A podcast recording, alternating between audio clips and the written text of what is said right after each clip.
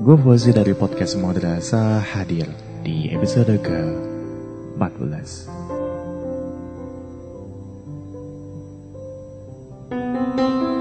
Halo, udah masuk pertengahan Juli, udah lebih dari setengah tahun yang kita lewati ya. Bisa dibilang banyak banget hal-hal yang gak terduga, banyak banget hal-hal yang di luar perkiraan, banyak banget hal-hal yang bisa dibilang kita nggak persiapan sama sekali buat ngadepin itu semua. Ya pasti kalian udah tahu lah ya ini karena apa? Ya karena pandemi, pandemi COVID-19 yang sampai sekarang belum ada titik terangnya sih. Karena kabar terbaru yang beredar di masyarakat ataupun juga beredar di internet mungkin ya yang beredar di internet dan juga beredar di masyarakat juga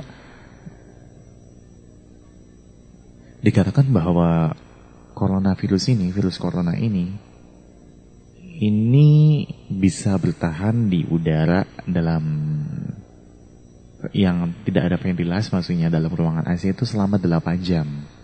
Sedangkan kalau misalkan ruang berventilasi dan aliran udaranya bebas itu bisa 3 jam doang. Dengan kata lain, penyebaran virus ini bukan lagi berdasarkan droplet atau berdasarkan cairan tubuh. Tapi ternyata bisa juga menular lewat udara. Wah emang gue bisa bilang bahaya banget sih. Gue sebagai masyarakat awam jujur takut aja cuy. Takut sekaligus sebel gitu ya. aduh ini apa sih? Kok ada lagi ini gitu ya?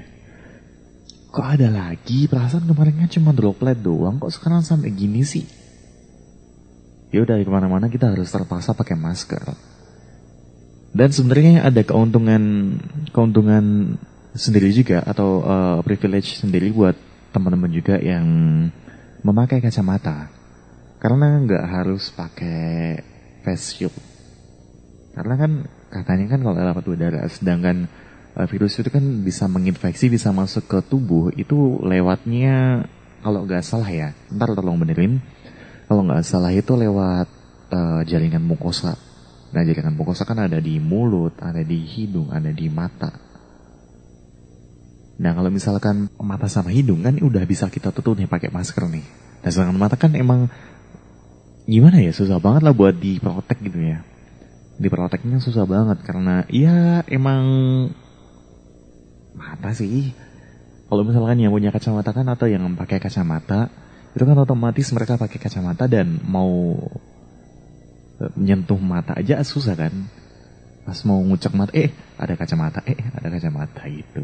Jadi itu yang gue maksud privilege sendiri dan apa pun yang uh, entah kalian pakai kacamata atau enggak, gue harap kalian tetap jaga kesehatan bener-bener, tetap waspada diri banget, hindari kerumunan kalau bisa karena uh, menurut gue ini udah bahaya sih, udah airborne, penularannya udah melalui udara dan sedangkan udara kan ya cuma bisa kita rasain, nggak bisa kita raba, nggak bisa kita lihat kan, makanya itu kita harus hati-hati banget dan hati-hati banget aja sih. Anyway, berdasarkan informasi yang keluar tersebut, otomatis kan juga membuat gempar seluruh jagat maya kan. Ya karena yang kemarin udah pesimis, eh udah pesimis lagi, udah optimis. Sorry, sorry. Udah optimis bisa kelar cepet, optimis bisa ini, optimis bisa itu. Ya sekarang malah menyebarnya lewat udara mana di beberapa kota juga ada yang kasusnya nambah lagi malah ada yang klaster baru lah ini baru lah dan lain sebagainya. Well bakal lama banget sih.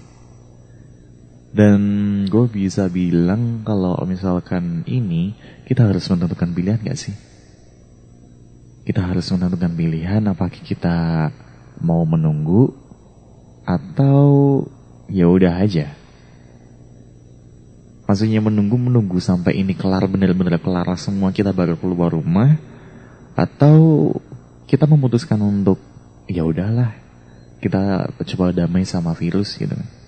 Karena beberapa jurnal juga gue pernah baca, katanya ya, ini katanya doang. Katanya virus itu nggak bisa hilang. Bahkan virus bakal tetap ada dan hidup sama kita bareng-bareng gitu. Waduh, serem gak tuh? Kalau misalkan ini dibilang serem, serem banget sih.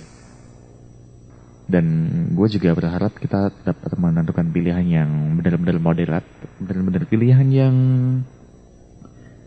bisa dibilang pilihan yang terbaik lah ya semoga. Yang terbaik apakah kita mau menunggu atau itu karena prioritas orang masing-masing. Oke mungkin gue bisa bilang kalian harus stay di rumah karena kan emang uh, rawan banget. Ya karena emang gue kegiatan gue selama liburan ini yang nggak ada. Paling cuma bikin podcast gini doang atau yang gabut atau mungkin kalau misal sempet gue juga nulis kan. Tapi buat teman-teman yang di sana yang di luar sana yang emang harus kerja di luar ya it's okay. Nggak apa-apa. Itu itu memang sudah keharusan kalau misal bisa dibilang ya karena udah tanggung jawab udah tugasnya juga jadi buat kalian yang emang harus keluar gak usah dilem aduh ini gimana? gitu ya. aduh ini gimana nih? Katanya gak boleh keluar dan lain sebagainya. Kalau gue pesan buat kalian yang emang mau keluar atau emang mau emang harus lah emang harus keluar rumah kerja keluar rumah tolong banget taati protokol kesehatan yang ada. Pakai masker pakai face shield kalau mau.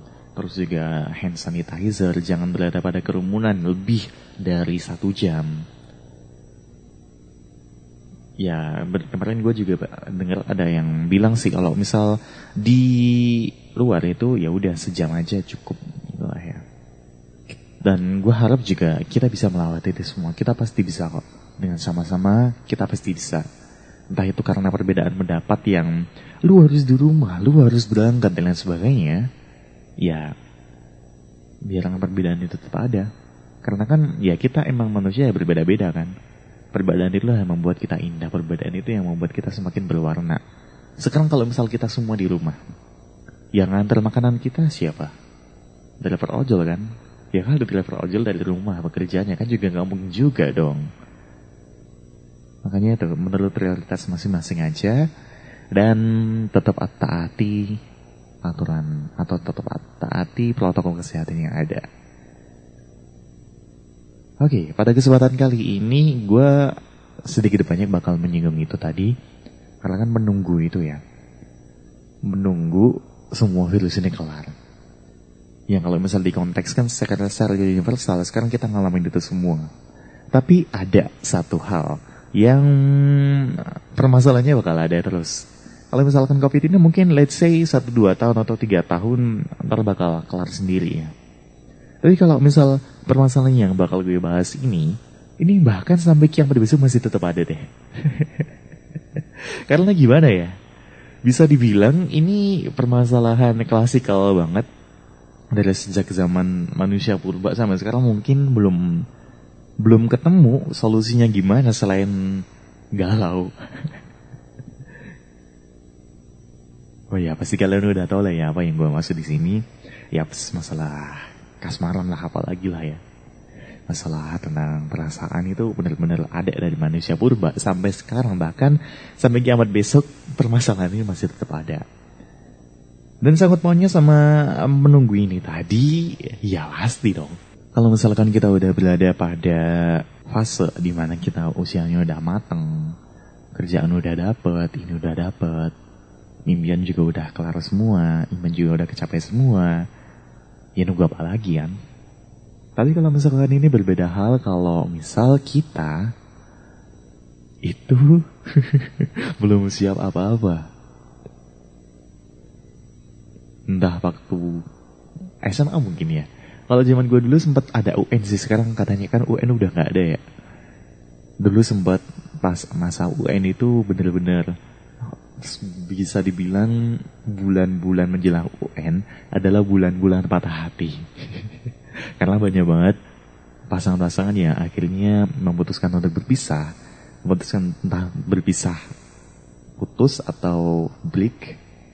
Itu pilihan mereka dan alasannya ya karena UN. Kalau misalkan SMA, UN, dan juga SBMPTN. Nah mungkin kalau SMP mungkin nah, baru UN doang kali ya atau SD SD udah pacaran belum sih? Kalau SD jujur kalau pas masa gua belum ada yang pacaran sama sekali sih nggak tahu sekarang gimana. Kayaknya udah ada sih. Kemarin ponakan gue udah ada ya ampun parah-parah. Kita aja yang udah gede gini masih nunggu-nunggu dulu ya. dengan anak SD udah ayah bunda ayah bunda ya ampun. anyway, tentang menunggu tadi bisa dibilang hal yang ngeselin banget ya sih. Kita udah gini, eh tunggu aku ya, tunggu aku dua tahun lagi deh. itu buat yang udah kerja, udah dan sebagainya. Yang si ceweknya pasti bilang, kamu serius gak sih sama aku? Kok sampai sekarang gak ada kejelasan? Aku mau hubungan kita lanjut ke jenjang selanjutnya. Terus yang cowoknya bilang, kalau misalkan belum siap ya, Iya, aku serius. Tapi tunggu aku dua tahun lagi ya. Atau tunggu berapa tahun lagi ya. Dan mungkin bagi perempuan, bagi para cewek ini ya, itu sebuah kalimat yang sama sekali tidak menenangkan. Karena menunggu dua tahun, tiga tahun, kita nggak bisa jamin orang itu bakal ada sama kita terus. Karena kan hati adalah hal yang paling gampang dibolak-balikin. Entah besok bakal sama kita lagi atau enggak kan kita juga nggak tahu kan. Yang kita tahu hari ini lu masih sama gua gitu. Makanya para ciwi-ciwi mungkin pada nanya kayak gitu ya karena takut kehilangan aja. Karena semakin kita terlalu cinta, kita terlalu takut untuk kehilangan. Asik. Puja nggak banget ya. Oke fokus. Padahal kan si cowoknya juga bilang itu bukan tanpa dasar juga. Karena bagi cowok itu emang pemikiran atau pertimbangan-pertimbangan kita emang gak senang-senang doang waktu, udah mengijak usia produktif atau usia yang emang layak untuk menikah, untuk melanjutkan hubungan ke jenjang selanjutnya. Ya karena mungkin gak tahu kenapa ya, mungkin didikan dari orang tua juga sih. Ada semacam tanggung jawab yang harus dipenuhin. Ada tanggung jawab yang emang harus kita jalankan dan kita nggak mau menelantarkan itu semua. Makanya pemikiran kita nggak cuma senang-senang doang, nggak cuma it's, it's okay, it's okay. Mungkin tabungan kita udah cukup buat resepsian dan lain sebagainya yang biayanya menghabiskan ratusan juta. Atau kalau misalnya sekarang nggak ada resepsi kan ya? Resepsi kan katanya ditunda dulu. Ya udah, sekarang biaya akad aja dah. Kemarin di BO gua juga ada in, ada promo juga akad dulu. Waduh, siap. Kayaknya itu dari 8 juta sampai 15 juta. Oke, mungkin kita dapat uang segitu. Kita udah punya tabungan segitu 15 juta. Mungkin 20 juta dan 30 juta buat acara dan lain sebagainya buat undangan, buat catering dan lain sebagainya. Tapi kan kehidupan pernikahan itu nggak cuma pas hari itu doang, nggak cuma pas akad doang. Bahkan kehidupan pernikahan benar-benar dimulai satu hari setelah nikah itu sih. Di mana tiap pagi kita bangun lihat mukanya dia. Kita mau tidur lihat mukanya dia. Jadi mukanya dia adalah muka yang pertama kita lihat waktu bangun tidur dan muka yang terakhir kita lihat waktu kita mau tidur. So sweet kan sebenarnya? Tapi tidak so, so sweet itu sebenarnya. Kalau misalkan kita udah bicara tentang cicilan-cicilan, kita udah bicara tentang kewajiban kewajiban-kewajiban, kita udah bicara tentang kehidupan sosial dan lain sebagainya. Karena kan listrik juga nggak bisa dibayar dengan cinta kan? Perlu juga nggak bisa kenyang dengan cinta. Makanya itu bagi cowok itu pemikiran seneng-seneng gak cuma seneng-seneng doang. Itu kayak mungkin so sweet banget, so sweet banget yakin, beneran. Gue gue juga percaya kalau itu so sweet banget. Tiap pagi kita lihat mukanya dia, terus waktu mau tidur kita juga lihat mukanya dia dan itu bahkan cuma mandang-mandang itu doang dalam agama Islam itu udah termasuk dapat pahala banget. Sedangkan sekarang aja kan kalau belum halal ya, belum nikah itu kan kita lihat dia tatap-tatap mata aja dosa kan. Dan apa yang semulanya dosa berubah jadi pahala. Kurang enak gimana, kurang sesuai gimana gitu. Makanya kalau misalkan bicara tentang sweet, emang sweet banget, emang. Tapi ya nggak cuma itu aja kehidupan kita kan. Itu bukan hanya tentang cinta-cintaan ada beberapa hal yang emang harus kita pikirkan dan harus kita persiapkan. Jadi nggak heran banyak cowok yang minta waktu buat ceweknya nunggu, minta waktu buat itunya nunggu atau minta yang lain sebagainya, minta dispensasi waktu lah ya. Ya karena emang banyak banget yang harus kita siapkan, banyak banget yang harus kita perjuangkan. Karena kita pun juga paham. Dan kalian juga harus paham. Gak ada satupun. Gak ada satupun lelaki di dunia ini yang mau orang yang dia sayangi itu tersakiti. Atau menderita lah. Dan kalau misalkan kita menikah tanpa persiapan, ya sama aja kita nyiapkan untuk dia menderita kan. Dia harus ngitung kemengeluaran bulanan yang masih dikit banget. Dia harus benar-benar ngepres uang dapur. Dia harus merelakan skincare-nya yang gak dibeli dulu bulan ini. Ya apa kita rela gitu gitu loh. Kita kan juga siapa sih yang tega kalau gitu. Makanya kita sebagai cowok, bagi para cowok ini emang kita bikin safety net dulu. Kita bikin jaring pengaman dulu. Kita bikin bener-bener kita mapan, baru kita kita berani untuk membahagiakan orang yang kita sayang.